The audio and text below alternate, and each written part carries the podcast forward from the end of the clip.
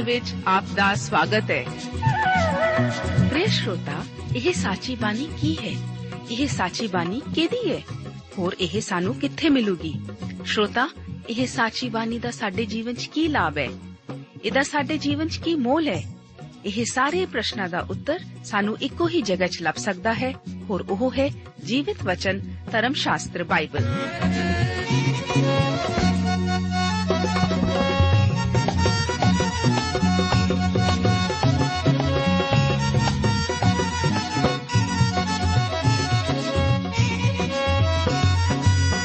ਧਰਮ ਸ਼ਾਸਤਰ ਬਾਈਬਲ। ਉਹੀ ਜੀਵਿਤ ਵਚਨ ਦਾ ਅਸੀਂ ਇਸ ਕਾਰਜਕ੍ਰਮ ਵਿੱਚ ਅਧਿਐਨ ਕਰਾਂਗੇ।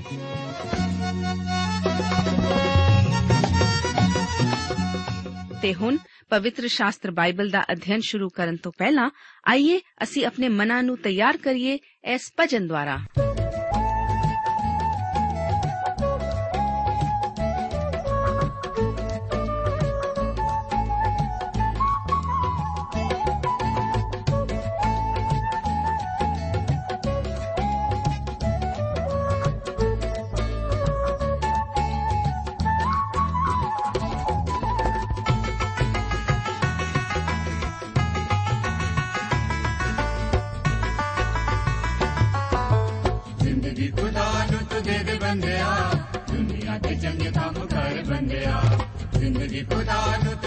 ਬੰਦਿਆ। ਦੁਨੀਆ ਦੇ ਚੰਗੇ ਕੰਮ ਕਰ ਬੰਦਿਆ।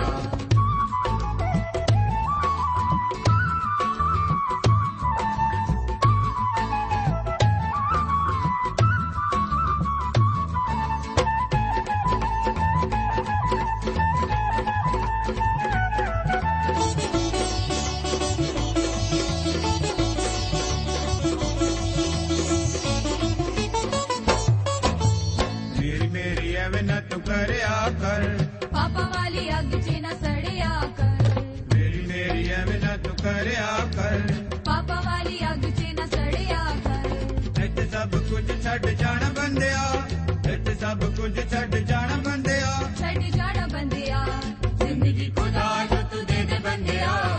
ਦੁਨੀਆ ਦੇ ਚੰਗੇ ਕੰਮ ਕਰ ਬੰਦਿਆ। ਜ਼ਿੰਦਗੀ ਖੁਦਾ ਨੂੰ ਤੂੰ ਦੇ ਦੇ ਬੰਦਿਆ। ਦੁਨੀਆ ਦੇ ਚੰਗੇ ਕੰਮ ਕਰ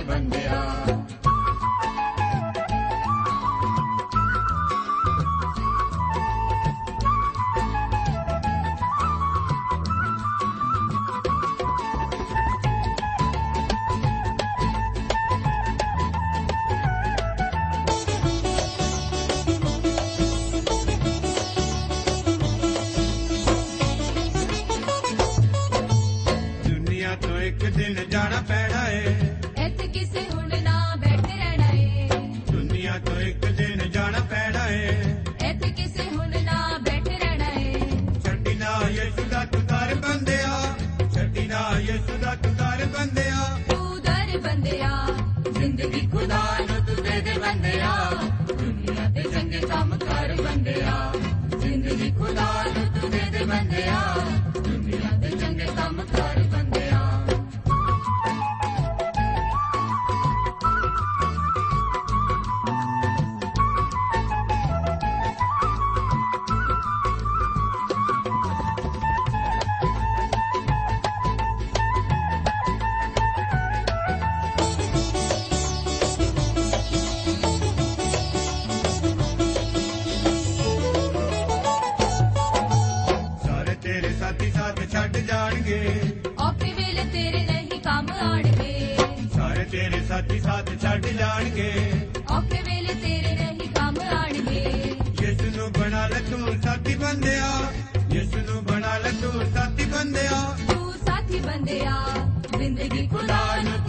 ਬੰਦਿਆ, ਦੁਨੀਆ ਦੇ ਚੰਗੇ ਕੰਮ ਕਰ ਬੰਦਿਆ। ਜ਼ਿੰਦਗੀ ਖੁਦਾ ਨੂੰ ਤੂੰ ਦੇ ਦੇ ਬੰਦਿਆ। ਦੁਨੀਆ ਦੇ ਚੰਗੇ ਕੰਮ ਕਰ ਬੰਦਿਆ। ਦੁਨੀਆ ਦੇ ਚੰਗੇ ਕੰਮ ਕਰ ਬੰਦਿਆ। ਦੁਨੀਆ ਦੇ ਚੰਗੇ ਕੰਮ ਕਰ ਬੰਦਿਆ। ਪਿਆਰੇ ਅਜ਼ੀਜ਼ੋ, ਇਸ ਬਾਈਬਲ ਅਧਿਨ ਪ੍ਰੋਗਰਾਮ ਵਿੱਚ ਦੂਸਰੀ ਰਾਜਿਆਂ ਦੀ ਪੋਥੀ ਦੇ 7 ਅਧਿਆਏ ਉਸ ਦੀਆਂ 1 ਤੋਂ ਲੈ ਕੇ 9 ਅਧਿਆਏ ਉਸ ਦੀ 19 ਆਇਤ ਤੱਕ ਵਿਚਾਰ ਕਰਨ ਲਈ ਮੈਂ ਆਪ ਦਾ ਸਵਾਗਤ ਕਰਦਾ ਹਾਂ। ਆਓ ਅਸੀਂ ਸ਼ੁਰੂਆਤ ਕਰਦੇ ਹਾਂ 7 ਅਧਿਆਏ ਨਾਲ। ਇਸ ਅਧਿਆਏ ਦਾ ਮੁੱਖ ਵਿਸ਼ਾ ਅਲੀਸ਼ਾ ਦੁਆਰਾ ਬਹੁਤਾਇਤ ਦੇ ਕੀਤੇ ਵਾਅਦੇ ਦਾ ਪੂਰਤੀ ਹੈ। ਇਹ ਅਧਿਆਏ 6 ਅਧਿਆਏ ਦੇ ਵਿਰਤਾਂਤ ਨੂੰ ਹੀ ਜਾਰੀ ਰੱਖਦਾ ਹੈ। ਹੁਣ ਇਸਰਾਇਲ ਦਾ ਰਾਜਾ ਅਲੀਸ਼ਾ ਨੂੰ ਮਾਰਨ ਲਈ ਭੇਜਦਾ ਹੈ। ਪਰ ਪਰਮੇਸ਼ਵਰ ਅਲੀਸ਼ਾ ਨੂੰ ਪਹਿਲਾਂ ਹੀ ਇਸ ਬਾਰੇ ਦੱਸ ਦਿੰਦਾ ਹੈ। ਅਤੇ ਉਸ ਨੂੰ ਖੁਸ਼ਖਬਰੀ ਦੱਸਦਾ ਹੈ ਕਿ ਅਗਲੇ ਭਲਕ ਹੀ ਅਕਾਲ ਖਤਮ ਹੋ ਜਾਵੇਗਾ। 7 ਅਧਿਆਏ, ਉਸ ਦੀਆਂ 1 ਤੋਂ ਲੈ ਕੇ 9 ਆਇਤਾਂ ਦੇ ਵਚਨ ਇਸ ਪ੍ਰਕਾਰ ਹਨ। ਤਦ ਅਲੀਸ਼ਾ ਨੇ ਆਖਿਆ, ਤੁਸੀਂ ਯਹੋਵਾ ਦੀ ਗੱਲ ਸੁਣੋ। ਯਹੋਵਾ ਇਉਂ ਫਰਮਾਉਂਦਾ ਹੈ ਕਿ ਕੱਲ ਇਸੇ ਕੁ ਵੇਲੇ ਸਾਮਰੀਆ ਦੇ ਫਾਟਕ ਤੇ 10 ਸੇਰ ਮੈਦਾ 1 ਰੁਪਏ ਦਾ ਅਤੇ 20 ਸੇਰ ਜੌਂ 1 ਰੁਪਏ ਦੇ ਹੋਣਗੇ। ਤਦ ਉਸ ਹੁੱਦੇਦਾਰ ਨੇ ਜਿਹਦੇ ਹੱਥ ਤੇ ਪਾਤਸ਼ਾਹ ਢਾਸਣਾ ਲੈਂਦਾ ਸੀ, ਪਰਮੇਸ਼ਵਰ ਦੇ ਜਨ ਨੂੰ ਉੱਤਰ ਦਿੱਤਾ ਕਿ ਜੇ ਯਹੋਵਾ ਅਸਮਾਨ ਵਿੱਚ ਤਾਕੀਆਂ ਵੀ ਲਾ ਦੇਵੇ, ਤਾਂ ਵੀ ਕੀ ਇਹ ਗੱਲ ਹੋ ਸਕਦੀ ਹੈ? ਉਸਨੇ ਆਖਿਆ, ਵੇਖ ਤੂੰ ਇਸ ਨੂੰ ਆਪਣੀਆਂ ਅੱਖਾਂ ਨਾਲ ਵੇਖਣ ਹੀ ਵਾਲਾ ਹੈ, ਪਰ ਤੂੰ ਇਹਦੇ ਵਿੱਚੋਂ ਨਾ ਖਾਵੇਂਗਾ। ਹੁਣ ਫਾਟਕ ਦੇ ਲਾਂਘੇ ਤੇ ਚਾਰ ਕੋੜੀ ਸਨ ਅਤੇ ਉਹਨਾਂ ਨੇ ਇੱਕ ਦੂਜੇ ਨੂੰ ਆਖਿਆ ਅਸੀਂ ਇੱਥੇ ਬੈਠੇ ਬੈਠੇ ਕਿਉਂ ਮਰੀਏ? ਜੇ ਅਸੀਂ ਆਖੀਏ ਭਈ ਚਲੋ ਸ਼ਹਿਰ ਵਿੱਚ ਵੜੀਏ, ਤਾਂ ਸ਼ਹਿਰ ਵਿੱਚ ਕਾਲ ਹੈ, ਅਤੇ ਅਸੀਂ ਉੱਥੇ ਮਰਾਂਗੇ, ਅਤੇ ਜੇ ਅਸੀਂ ਇੱਥੇ ਬੈਠੇ ਰਹੀਏ, ਤਾਂ ਵੀ ਅਸੀਂ ਮਰਾਂਗੇ। ਹੁਣ ਅਸੀਂ ਆਰਾਮੀਆਂ ਦੇ ਡੇਰੇ ਵਿੱਚ ਜਾ ਪਈਏ। ਜੇ ਉਹ ਸਾਨੂੰ ਜਿਉਂਦਾ ਛੱਡਣ, ਤਾਂ ਅਸੀਂ ਜੀਵਾਂਗੇ, ਅਤੇ ਜੇ ਉਹ ਸਾਨੂੰ ਮਾਰ ਸੁੱਟਣ, ਤਾਂ ਅਸੀਂ ਮਰਨਾ ਤਾਂ ਹੈ ਹੀ। ਸੋ ਉਹ ਆਰਾਮੀਆਂ ਦੇ ਡੇਰੇ ਨੂੰ ਜਾਣ ਲਈ ਤਕਾਲੀ ਉੱਠੇ ਅਤੇ ਜਦ ਉਹ ਆਰਾਮੀਆਂ ਦੇ ਡੇਰੇ ਦੀ ਬਾਹਰਲੀ ਹੱਦ ਵਿੱਚ ਵੜੇ ਤਾਂ ਵੇਖਿਆ ਭਈ ਉੱਥੇ ਇੱਕ ਵੀ ਆਦਮੀ ਨਹੀਂ ਹੈ।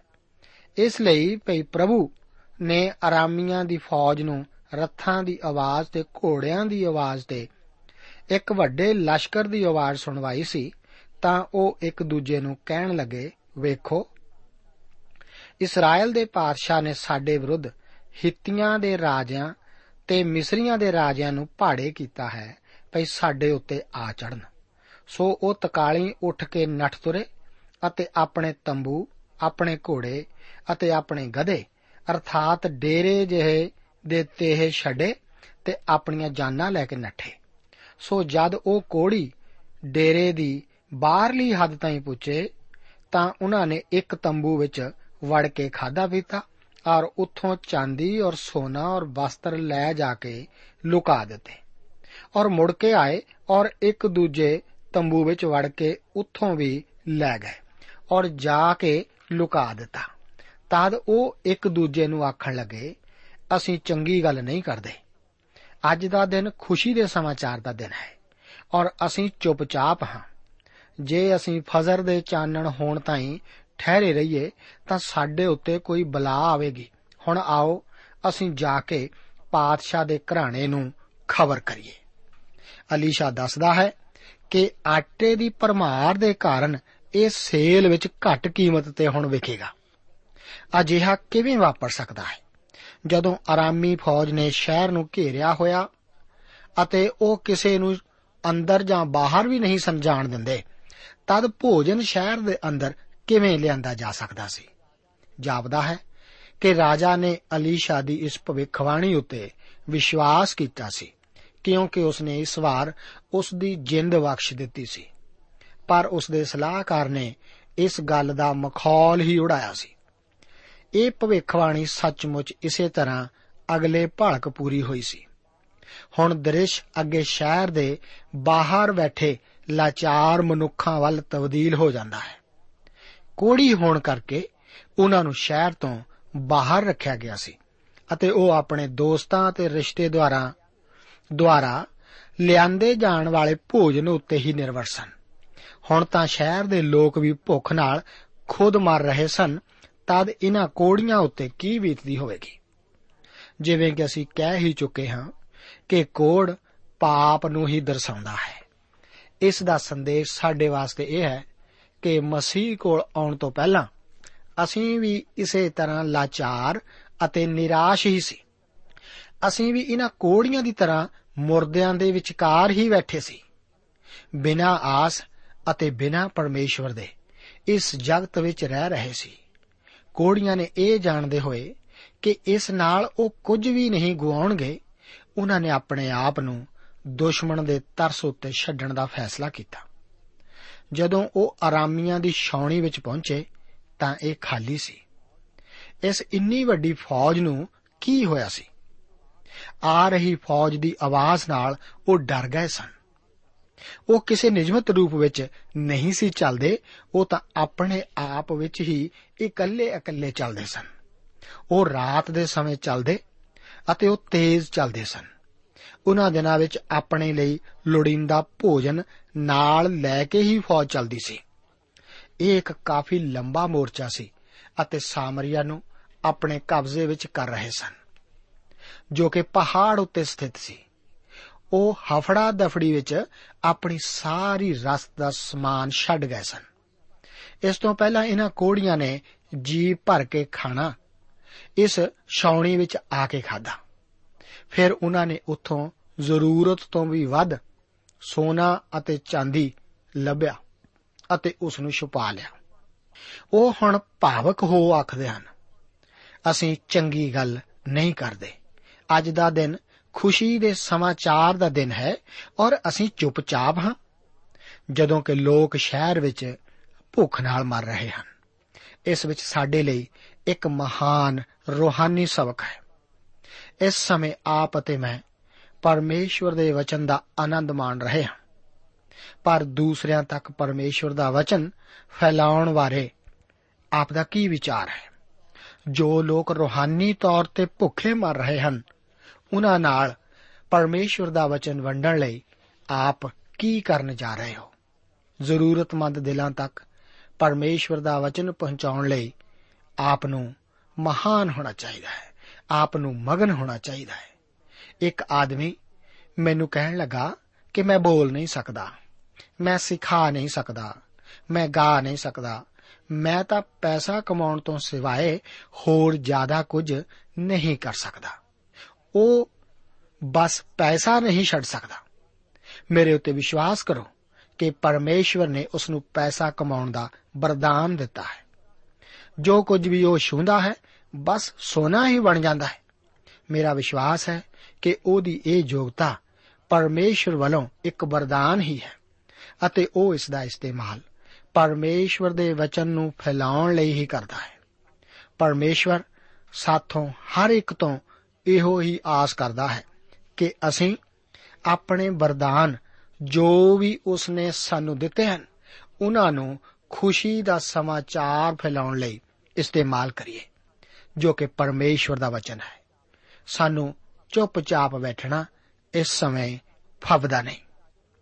ਜਦੋਂ ਕੋੜੀਆਂ ਨੇ ਰਾਜੇ ਨੂੰ ਇਹ ਖੁਸ਼ਖਬਰੀ ਜਾ ਕੇ ਦੱਸੀ, ਤਦ ਇਸرائیਲੀ ਆਰਾਮੀਆਂ ਦੀ ਖਾਲੀ ਛਾਉਣੀ ਵਿੱਚ ਗਏ ਅਤੇ 1000 ਦੀ ਗਿਣਤੀ ਦੀ ਫੌਜ ਨੂੰ ਖਵਾਉਣ ਜੋ ਕਾਫੀ ਭੋਜਨ ਉਹਨਾਂ ਨੂੰ ਮਿਲ ਗਿਆ। ਇੱਥੇ ਹੁਣ ਭੋਜਨ ਦੀ ਪਰਮਾਰ ਸੀ। ਹਰ ਕੋਈ ਘੱਟ ਕੀਮਤ ਤੇ ਭੋਜਨ ਖਰੀਦ ਸਕਦਾ ਸੀ। ਹੁਣ ਜਾਨਵਰਾਂ ਦੇ ਸਿਰ ਖਰੀਦਣ ਦੀ ਕੋਈ ਲੋੜ ਨਹੀਂ ਸੀ। ਇਸ ਤਰ੍ਹਾਂ ਇਹ ਅਲੀਸ਼ਾ ਦੀ ਭਵਿੱਖਬਾਣੀ ਪੂਰੀ ਹੋਈ ਸੀ। ਹੁਣ ਅਸੀਂ 8 ਅਧਿਆਏ ਵਿੱਚ ਦਾਖਲ ਹੁੰਦੇ ਹਾਂ। ਇਸرائیਲੀ ਲੋਕ ਜਲਦੀ ਹੀ ਪਰਮੇਸ਼ਵਰ ਦੇ ਦੁਆਰਾ ਬਚਾਏ ਜਾਣ ਨੂੰ ਭੁੱਲ ਗਏ ਅਤੇ ਦੁਬਾਰਾ ਫਿਰ ਆਪਣੇ ਆਪਣੇ ਪਾਪਾਂ ਵਿੱਚ ਪੈ ਗਏ ਸਨ। ਇਸ ਤਰ੍ਹਾਂ ਫਿਰ ਉਹਨਾਂ ਉੱਤੇ ਸਜ਼ਾ ਵਜੋਂ ਅਕਾਲ ਭੇਜਿਆ ਗਿਆ ਸੀ। 8 ਅਧਿਆਏ ਉਸ ਦੀਆਂ 1 ਅਤੇ 2 ਆਇਤਾਂ ਵਿੱਚ ਅਲੀਸ਼ਾ ਦੁਆਰਾ ਅਕਾਲ ਦੀ ਭਵਿੱਖਬਾਣੀ ਦਾ ਜ਼ਿਕਰ ਇਸ ਤਰ੍ਹਾਂ ਹੈ। ਅਲੀਸ਼ਾ ਨੇ ਉਸ ਤੀਵੀ ਨੂੰ, ਜਿਹਦੇ ਪੁੱਤਰ ਨੂੰ ਉਸਨੇ ਜਵਾ ਲਿਆ ਸੀ, ਆਖਿਆ ਕਿ ਉਠ ਔਰ ਆਪਣੇ ਟੱਬਰ ਸਣੇ ਪੈਂਡਾ ਕਰ ਔਰ ਜਿੱਥੇ ਕਿਤੇ ਤੂੰ ਵਸ ਸਕੇ, ਜਾ ਵਸ, ਕਿਉਂ ਜੋ ਯਹੋਵਾ ਨੇ ਕਾਲ ਦਾ ਹੁਕਮ ਲਾ ਦਿੱਤਾ ਹੈ ਤੇ ਨਾਲੇ ਉਹ ਇਸ ਦੇਸ਼ ਉਤੇ 7 ਵਰੇ ਰਹੇਗਾ। ਸੋ ਉਸ ਤੀਵੀ ਨੇ ਉੱਠ ਕੇ ਪਰਮੇਸ਼ਵਰ ਦੇ ਜਨ ਦੇ ਕਹੇ ਅਨੁਸਾਰ ਕੀਤਾ ਔਰ ਆਪਣੇ ਟੱਬਰ ਸਣੇ ਪੈਂਡਾ ਕੀਤਾ ਔਰ ਫਿਲਿਸਤੀਆਂ ਦੇ ਦੇਸ਼ ਵਿੱਚ ਜਾ ਕੇ 7 ਵਰੇ ਵਸੀ। ਹੁਣ ਅਕਾਲ ਦੇ 7 ਸਾਲਾਂ ਤੋਂ ਬਾਅਦ ਅਲੀਸ਼ਾ ਸੁਨਮੀ ਤੀਵੀ ਨੂੰ 7 ਸਾਲਾਂ ਦੇ ਅਕਾਲ ਦੀ ਖਬਰ ਦਿੰਦਾ ਹੋਇਆ ਦੇਸ਼ ਛੱਡ ਜਾਣ ਲਈ ਆਖਦਾ ਹੈ। ਉਸ ਅਲੀਸ਼ਾ ਦੀ ਆਗਿਆ ਦਾ ਪਾਲਣ ਕੀਤਾ। ਉਹ ਇਸ ਅਕਾਲ ਦੇ ਸਮੇਂ ਫਲਿਸਤੀਆਂ ਵਿੱਚ ਜਾ ਵਸੀ। ਇਹ ਅਕਾਲ ਵੀ ਉੱਤਰੀ ਰਾਜ ਉੱਤੇ ਪਰਮੇਸ਼ਵਰ ਦਾ ਨਿਆਂ ਹੀ ਸੀ। ਹਰ ਕੁਦਰਤੀ ਕਰੋਪੀ ਸਾਨੂੰ ਚੇਤਾਵਨੀ ਹੀ ਦਿੰਦੀ ਹੈ ਕਿ ਅਸੀਂ ਆਪਣੇ ਮਾਰਗਾਂ ਨੂੰ ਬਦਲੀਏ। 3 ਤੋਂ ਲੈ ਕੇ 6 ਆਇਤਾਂ ਵਿੱਚ ਸ਼ੂਨਮੀ ਤੀਵੀਂ ਦੇ ਵਾਪਸ ਆਉਣ ਦਾ ਜ਼ਿਕਰ ਇਸ ਤਰ੍ਹਾਂ ਹੈ। ਅਤੇ 7 ਵਰਿਆਂ ਦੇ ਅੰਤ ਵਿੱਚ ਐਉਂ ਹੋਇਆ ਭਈ ਉਹ ਤੀਵੀਂ ਫਲਿਸਤੀਆਂ ਦੇ ਦੇਸ਼ੋਂ ਮੁੜੀ ਅਤੇ ਆਪਣੇ ਘਰ ਦੇ ਲਈ ਤੇ ਆਪਣੀ ਭੌਂ ਦੇ ਲਈ ਪਾਤਸ਼ਾਹ ਕੋਲ ਦੁਹਾਈ ਦੇਣ ਗਈ। ਤਦ ਪਾਤਸ਼ਾਹ ਪਰਮੇਸ਼ਵਰ ਦੇ ਜਨ ਦੇ ਜਵਾਨ ਗਿਹਾਜ਼ੀ ਨਾਲ ਗੱਲਾਂ ਕਰਦਾ ਸੀ ਕਿ ਉਹ ਸਭੋ ਵੱਡੇ ਵੱਡੇ ਕੰਮ ਜਿਹੜੇ ਅਲੀਸ਼ਾ ਨੇ ਕੀਤੇ ਹਨ, ਮੈਨੂੰ ਦੱਸ। ਤਾਂ ਐਉਂ ਹੋਇਆ ਕਿ ਜਦ ਉਹ ਪਾਤਸ਼ਾਹ ਨੂੰ ਦੱਸ ਹੀ ਰਿਹਾ ਸੀ ਕਿ ਕਿਵੇਂ ਉਸਨੇ ਇੱਕ ਮੁਰਦੇ ਨੂੰ ਜਵਾ ਲਿਆ, ਤੇ ਵੇਖੋ ਉਹ ਤੀਵੀਂ ਜਿਹਦੇ ਪੁੱਤਰ ਨੂੰ ਉਹਨੇ ਜਵਾ ਲਿਆ ਸੀ। ਪਾਤਸ਼ਾਹ ਦੇ ਕੋਲ ਆਪਣੇ ਘਰ ਤੇ ਆਪਣੀ ਭੌਂ ਦੇ ਲਈ ਦੁਹਾਈ ਦੇਣ ਲੱਗੀ। ਤਦ ਗਿਹਾਜੀ ਨੇ ਆਖਿਆ, ਹੇ ਮੇਰੇ ਸੁਆਮੀ ਪਾਤਸ਼ਾਹ, ਇਹੋ ਉਹ ਤੀਵੀਂ ਤੇ ਇਹੋ ਉਹਦਾ ਪੁੱਤਰ ਹੈ ਜਿਹਨੂੰ ਅਲੀਸ਼ਾ ਨੇ ਜਵਾ ਲਿਆ। ਤਦ ਪਾਤਸ਼ਾਹ ਨੇ ਉਸ ਤੀਵੀਂ ਨੂੰ ਪੁੱਛਿਆ, ਤਦ ਉਸਨੇ ਉਹਨੂੰ ਦੱਸਿਆ। ਇਸ ਲਈ ਪਾਤਸ਼ਾਹ ਨੇ ਉਸ ਦੇ ਲਈ ਇੱਕ ਹਾਕਮ ਨੂੰ ਠਹਿਰਾ ਕੇ ਉਸ ਨੂੰ ਆਖਿਆ, ਸਭ ਕੁਝ ਜੋ ਇਹਦਾ ਸੀ ਅਤੇ ਜਦ ਤੋਂ ਇਸ ਨੇ ਇਹ ਦੇਸ਼ ਛੱਡਿਆ, ਉਦੋਂ ਤੋਂ ਲੈ ਕੇ ਹੁਣ ਤਾਈਂ ਦੀ ਖੇਤੀ ਦੀ ਸਾਰੀ ਪੈਦਾਵਾਰ ਉਸ ਨੂੰ ਮੋੜ ਦੇ। ਤਦ ਅਕਾਲ ਦੇ 7 ਸਾਲਾਂ ਤੋਂ ਬਾਅਦ ਇਹ ਸ਼ੂਨਮੀ ਤੀਵੀਂ ਫਿਰ ਆਪਣੇ ਘਰ ਵਾਪਸ ਆ ਜਾਂਦੀ ਹੈ ਅਤੇ ਸ਼ਾਇਦ ਉਸਨੇ ਹੋਰਨਾਂ ਨੂੰ ਆਪਣੀ ਭੂਮੀ ਵਿੱਚ ਵਸਦੇ ਦੇਖਿਆ ਸੀ। ਇਸੇ ਸਮੇਂ ਪਰਮੇਸ਼ਵਰ ਦੇ ਇੰਤਜ਼ਾਮ ਦੇ ਅਨੁਸਾਰ ਰਾਜਾ ਅਲੀਸ਼ਾ ਨਵੀ ਦੇ ਨਾਂ ਜਾਣੇ ਗਏ, ਕੰਮਾਂ ਬਾਰੇ ਪੁੱਛਗਿੱਛ ਕਰ ਰਿਹਾ ਸੀ ਅਤੇ ਗਿਹਾਜ਼ੀ ਉਸ ਨੂੰ ਅਲੀਸ਼ਾ ਦੁਆਰਾ ਸ਼ੂਨਮੀ ਤੀਵੀ ਦੇ ਪੁੱਤਰ ਨੂੰ ਮੁਰਦਿਆਂ ਵਿੱਚੋਂ ਉਠਾਏ ਜਾਣ ਬਾਰੇ ਦੱਸ ਰਿਹਾ ਸੀ। ਰਾਜਾ ਨੇ ਇਹ ਫੈਸਲਾ ਕੀਤਾ ਕਿ ਉਸ ਔਰਤ ਦੀ ਸਾਰੀ ਜਾਇਦਾਦ ਉਸ ਦੀ ਜ਼ਮੀਨ ਦੀ ਉਪਜ ਸਮੇਤ ਵਾਪਸ ਕੀਤੀ ਜਾਵੇ। ਅੱਗੇ 8 ਅਧਿਆਏ ਉਸ ਦੀਆਂ 7 ਤੋਂ 18 ਆਇਤਾਂ ਦੇ ਵਚਨ ਇਸ ਪ੍ਰਕਾਰ ਹਨ। ਤਾਂ ਅਲੀਸ਼ਾ ਦਮਿਸ਼ਕ ਵਿੱਚ ਆਇਆ। ਉਦੋਂ ਆਰਾਮ ਦਾ ਰਾਜਾ ਬਨ ਹਦਦ ਬਿਮਾਰ ਸੀ ਔਰ ਉਹਨੂੰ ਇਹ ਦੱਸਿਆ ਗਿਆ ਭਈ ਪਰਮੇਸ਼ਵਰ ਦਾ ਜਨ ਇੱਥੋਂ ਤੱਕ ਆਇਆ ਹੈ ਅਤੇ ਰਾਜੇ ਨੇ ਹਜ਼ਾਇਲ ਨੂੰ ਆਖਿਆ, ਆਪਣੇ ਰੱਥ ਵਿੱਚ ਚੜਾਵਾ ਲੈ ਕੇ ਪਰਮੇਸ਼ਵਰ ਦੇ ਜਨ ਨੂੰ ਮਿਲਣ ਲਈ ਜਾ ਔਰ ਉਹ ਦੇ ਰਾਹੀਂ ਯਹੋਵਾ ਕੋਲੋਂ ਪੁੱਛ ਭਈ ਕੀ ਮੈਂ ਇਸ ਰੋਗ ਤੋਂ ਅੱਛਾ ਹੋ ਜਾਵਾਂਗਾ। ਸੋ ਹਜ਼ਾਇਲ ਉਹਨੂੰ ਮਿਲਣ ਲਈ ਗਿਆ ਔਰ ਦਮਿਸ਼ਕ ਦੀ ਹਰ ਉੱਤਮ ਵਸਤੂ ਦਾ ਚੜਾਵਾ 40 ਊਟਾਂ ਉੱਤੇ ਲੱਦਿਆ ਔਰ ਆਪਣੇ ਨਾਲ ਲੈ ਕੇ ਆਇਆ ਔਰ ਉਹਦੇ ਸਾਹਮਣੇ ਖਲੋ ਕੇ ਆਖਿਆ, ਤੇਰੇ ਪੁੱਤਰ ਆਰਾਮ ਦੇ ਰਾਜੇ ਵਨ ਹਦਦ ਨੇ ਇਹ ਆਖ ਕੇ ਮੈਨੂੰ ਤੇਰੇ ਕੋਲ ਘੱਲਿਆ ਹੈ ਭਈ ਕੀ ਮੈਂ ਇਸ ਰੋਗ ਤੋਂ ਅੱਛਾ ਹੋ ਜਾਵਾਂਗਾ? ਅੱਗੋਂ ਅਲੀਸ਼ਾ ਨੇ ਉਸ ਨੂੰ ਆਖਿਆ, ਜਾ ਕੇ ਉਹਨੂੰ ਆਖ, ਤੂੰ ਅੱਛਾ ਹੋ ਜਾਵੇਂਗਾ। ਤਾਂ ਵੀ ਯਹੋਵਾ ਨੇ ਮੇਰੇ ਉੱਤੇ ਪ੍ਰਗਟ ਕੀਤਾ ਹੈ। ਭਈ ਉਹ ਜ਼ਰੂਰ ਮਰ ਜਾਵੇਗਾ। ਅਤੇ ਉਹ ਉਹਦੀ ਵੱਲ ਟਿਕਟਿਕੀ ਲਾ ਕੇ ਵੇਖਦਾ ਰਿਹਾ। ਇੱਥੋਂ ਤਾਈਂ ਭਈ ਉਹ ਲੱਜਿਆਵਾਨ ਹੋ ਗਿਆ ਔਰ ਪਰਮੇਸ਼ਵਰ ਦਾ ਜਨ ਰੋ ਪਿਆ। ਤਦ ਹਜ਼ਾਇਲ ਨੇ ਆਖਿਆ, ਮੇਰਾ ਸੁਆਮੀ ਕਿਉਂ ਰੋਂਦਾ ਹੈ? ਅੱਗੋਂ ਉਹ ਬੋਲਿਆ, ਕਿਉਂ ਜੋ ਮੈਂ ਉਸ ਬਦੀ ਨੂੰ ਜਾਣਦਾ ਹਾਂ, ਜੋ ਤੂੰ ਇਸرائیਲੀਆਂ ਨਾਲ ਕਰੇਗਾ। ਤੂੰ ਉਹਨਾਂ ਦੇ ਕਿਲਿਆਂ ਨੂੰ ਅੱਗ ਲਾਵੇਂਗਾ ਔਰ ਤੂੰ ਉਹਨਾਂ ਦੇ ਚੰਗੇ ਗਬਰੂਆਂ ਨੂੰ ਤਲਵਾਰ ਨਾਲ ਘਾਤ ਕਰੇਗਾ। ਔਰ ਉਹਨਾਂ ਦੇ ਬੱਚਿਆਂ ਨੂੰ ਪਟਕਾ ਪਟਕਾ ਕੇ ਟੋਟੇ ਕਰੇਗਾ ਔਰ ਉਹਨਾਂ ਦੀਆਂ ਗਰਵਣੀਆਂ ਤੀਵੀਆਂ ਨੂੰ ਚੀਰ ਸੁੱਟੇਗਾ। ਅਤੇ ਹਜ਼ਾਇਲ ਨੇ ਆਖਿਆ, ਪਰ ਤੇਰਾ ਦਾਸ ਕੁੱਤੇ ਸਮਾਨ ਹੈ। ਉਹ ਹੈ ਹੀ ਕੀ ਕਿ ਉਹ ਐਡਾ ਵੱਡਾ ਕੰਮ ਕਰੇ? ਪਰ ਅਲੀਸ਼ਾ ਨੇ ਆਖਿਆ ਜੋ ਹੋਵਾ ਨੇ ਮੈਨੂੰ ਵਿਖਾਇਆ ਹੈ ਕਿ ਤੂੰ ਆਰਾਮ ਦੇ ਉੱਤੇ ਰਾਜਾ ਹੋਵੇਂਗਾ। ਫਿਰ ਉਹ ਅਲੀਸ਼ਾ ਕੋਲੋਂ ਤੁਰ ਪਿਆ ਔਰ ਆਪਣੇ ਸੁਆਮੀ ਕੋਲ ਆਇਆ ਔਰ ਉਸਨੇ ਪੁੱਛਿਆ, ਅਲੀਸ਼ਾ ਨੇ ਤੈਨੂੰ ਕੀ ਆਖਿਆ ਹੈ? ਤਾਂ ਉਹ ਬੋਲਿਆ, ਉਸਨੇ ਮੈਨੂੰ ਦੱਸਿਆ, ਭਈ ਤੂੰ ਅੱਛਾ ਹੋ ਜਾਵੇਂਗਾ। ਪਰ ਅਗਲੇ ਦਿਨ ਐਉਂ ਹੋਇਆ ਵੀ ਉਹਨੇ ਇੱਕ ਚਾਦਰ ਲਈ ਅਤੇ ਉਹਨੂੰ ਪਾਣੀ ਨਾਲ ਭਿਉਂ ਕੇ ਉਹਦੇ ਮੂੰਹ ਉੱਤੇ ਪਾ ਦਿੱਤੀ ਤੇ ਉਹ ਮਰ ਗਿਆ ਤੇ ਹਜ਼ਾਇਲ ਉਸ ਦੇ ਥਾਂ ਰਾਜ ਕਰਨ ਲੱਗਾ।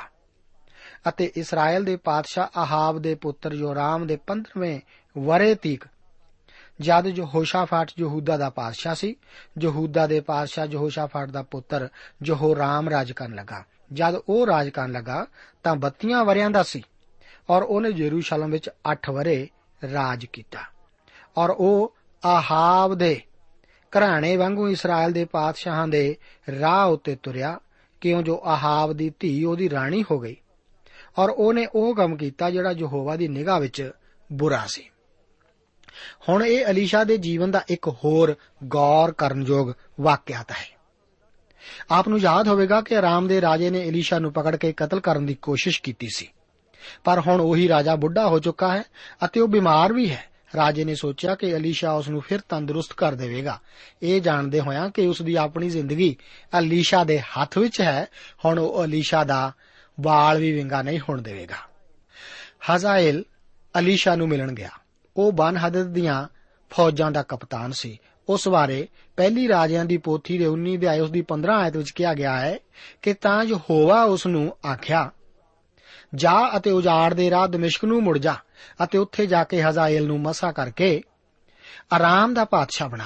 ਆਪ ਇਸ ਨੂੰ ਚੰਗੀ ਤਰ੍ਹਾਂ ਸਮਝ ਸਕਦੇ ਹੋ ਕਿ ਇੱਕ ਰਾਜੇ ਦੇ ਉੱਤਰਾਧਿਕਾਰੀ ਲਈ ਇੱਕ ਰਾਜੇ ਦੇ ਜਨਾਜ਼ੇ ਦੇ ਦੌਰਾਨ ਜ਼ਿਆਦਾ ਹੰਝੂ ਬਹਾਉਣੇ ਬਹੁਤ ਮੁਸ਼ਕਲ ਹੁੰਦਾ ਸੀ, ਕਿਉਂਕਿ ਇੱਕ ਰਾਜੇ ਦਾ ਜਨਾਜ਼ਾ ਹੀ ਹੁੰਦਾ ਸੀ ਜੋ ਕਿ ਉਸ ਨੂੰ ਰਾਜ ਗੱਦੀ ਉੱਤੇ ਬਿਠਾਉਂਦਾ ਹੁੰਦਾ ਸੀ।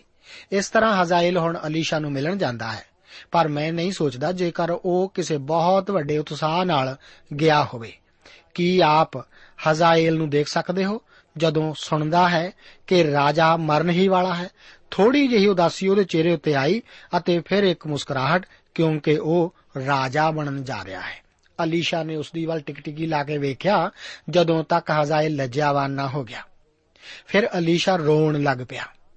ਹਜ਼ਾਇਲ ਹੈਰਾਨ ਹੋ ਕੇ ਪੁੱਛਦਾ ਹੈ ਕਿ ਮੇਰਾ ਸੁਆਮੀ ਕਿਉਂ ਰੋਂਦਾ ਹੈ? ਪਰ ਹੁਣ ਹਜ਼ਾਇਲ ਉਸ ਦੇ ਲੋਕਾਂ ਲਈ ਹੋਰ ਵੀ ਦੁੱਖ ਲਿਆਉਣ ਵਾਲਾ ਸੀ।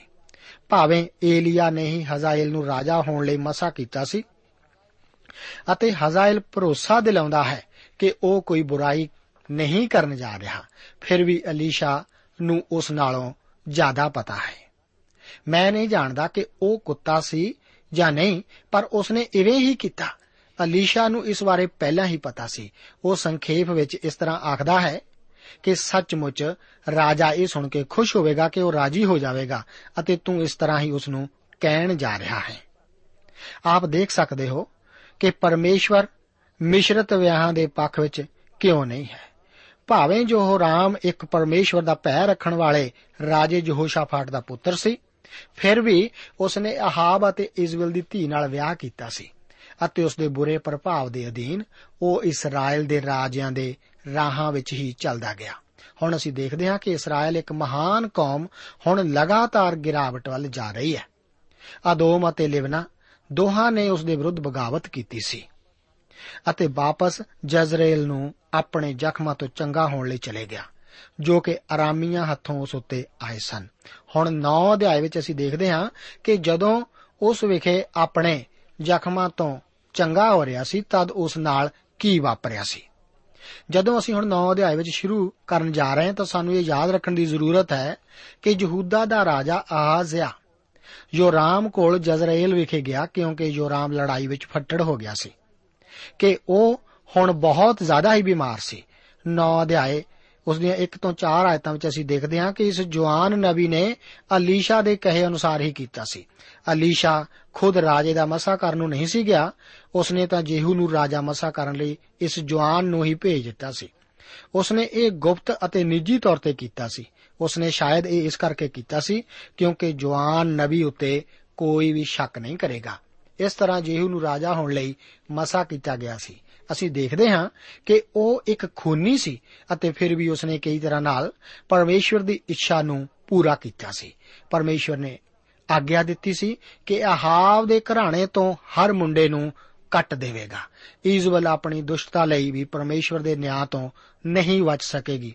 ਜਦੋਂ ਇਸ ਦਾ ਲੋਕਾਂ ਨੂੰ ਪਤਾ ਲੱਗੇਗਾ ਕਿ ਯੇਹੂ ਨੂੰ ਰਾਜਾ ਮਸਾ ਕੀਤਾ ਗਿਆ ਹੈ, ਤਦ ਉਹਨਾਂ ਨੇ ਤੁਰੀਆਂ ਵਜਾਈਆਂ ਅਤੇ ਕਹਿਣ ਲੱਗੇ ਕਿ ਯੇਹੂ ਰਾਜਾ ਹੈ। ਹੁਣ ਜੋ ਰਾਮ ਜਿਜ਼ਰਾਇਲ ਵਿਖੇ ਬਿਮਾਰ ਪਿਆ ਹੈ ਅਤੇ ਆਹਾਜ਼ਿਆ ਉਸ ਨੂੰ ਮਿਲਣ ਗਿਆ ਹੋਇਆ ਹੈ। ਅਗਲੇ ਅਧਿਆਏ ਵਿੱਚ ਅਸੀਂ ਦੇਖਾਂਗੇ ਕਿ ਹੁਣ ਜੈਜ਼ਰੇਲ ਵਿੱਚ ਕੀ ਹੋਣ ਜਾ ਰਿਹਾ ਹੈ। ਪ੍ਰਭੂ, ਆਪ ਨੂੰ ਅੱਜ ਦੇ ਇਹਨਾਂ ਵਚਨਾਂ ਦੇ ਦੁਆਰਾ ਅਸੀਸ ਦੇਵੇ ਜੈ ਮਸੀਹ ਦੀ।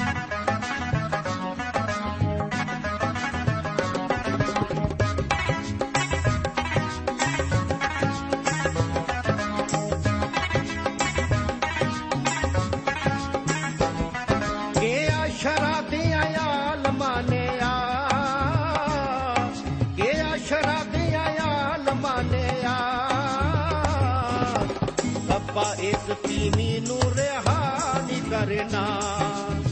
ਰੱਬਾ ਇਸ ਤੀਮੀ ਨੂੰ ਰਿਹਾ ਨਹੀਂ ਕਰਨਾ।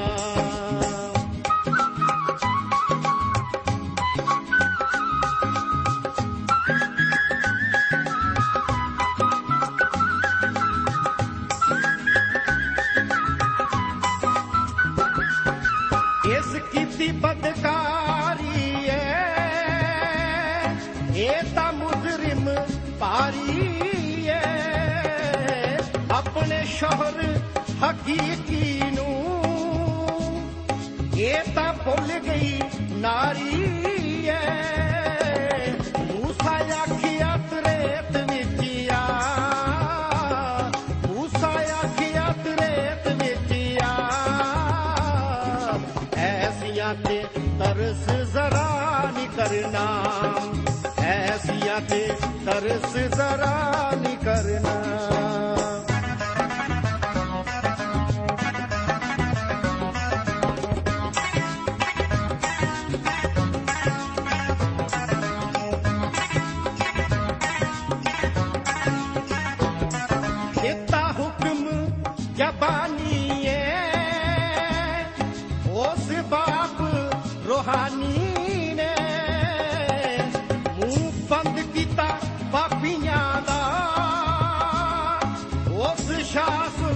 ਤਾਨੀ ਨੇ ਅੱਖ ਤੁਝਿਆਂ ਦਾ ਕੱਢ ਦੇ ਗਿਆ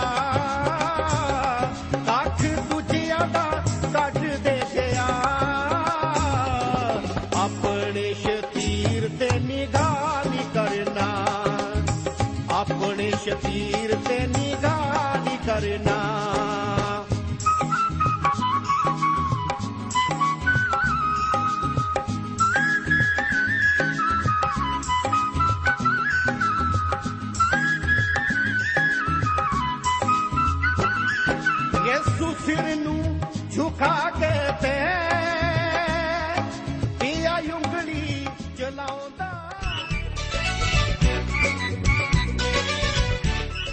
ਦੋਸਤੋ ਸਾਨੂੰ ਉਮੀਦ ਹੈ ਕਿ ਇਹ ਕਾਰਜਕ੍ਰਮ ਤੁਹਾਨੂੰ ਪਸੰਦ ਆਇਆ ਹੋਵੇਗਾ। ਤੇ ਇਹ ਕਾਰਜਕ੍ਰਮ ਸੁਣ ਕੇ ਤੁਹਾਨੂੰ ਬਰਕਤਾਂ ਮਿਲੀਆਂ ਹੋਣਗੀਆਂ। ਜੇ ਤੁਸੀਂ ਇਹ ਕਾਰਜਕ੍ਰਮ ਦੇ ਬਾਰੇ ਕੁਝ ਪੁੱਛਣਾ ਚਾਹੁੰਦੇ ਹੋ, ਤੇ ਸਾਨੂੰ ਇਸ ਪਤੇ ਤੇ ਲਿਖੋ। ਪ੍ਰੋਗਰਾਮ ਸੱਚੀ ਬਾਣੀ, post box number 1715 sector 36 Chandigarh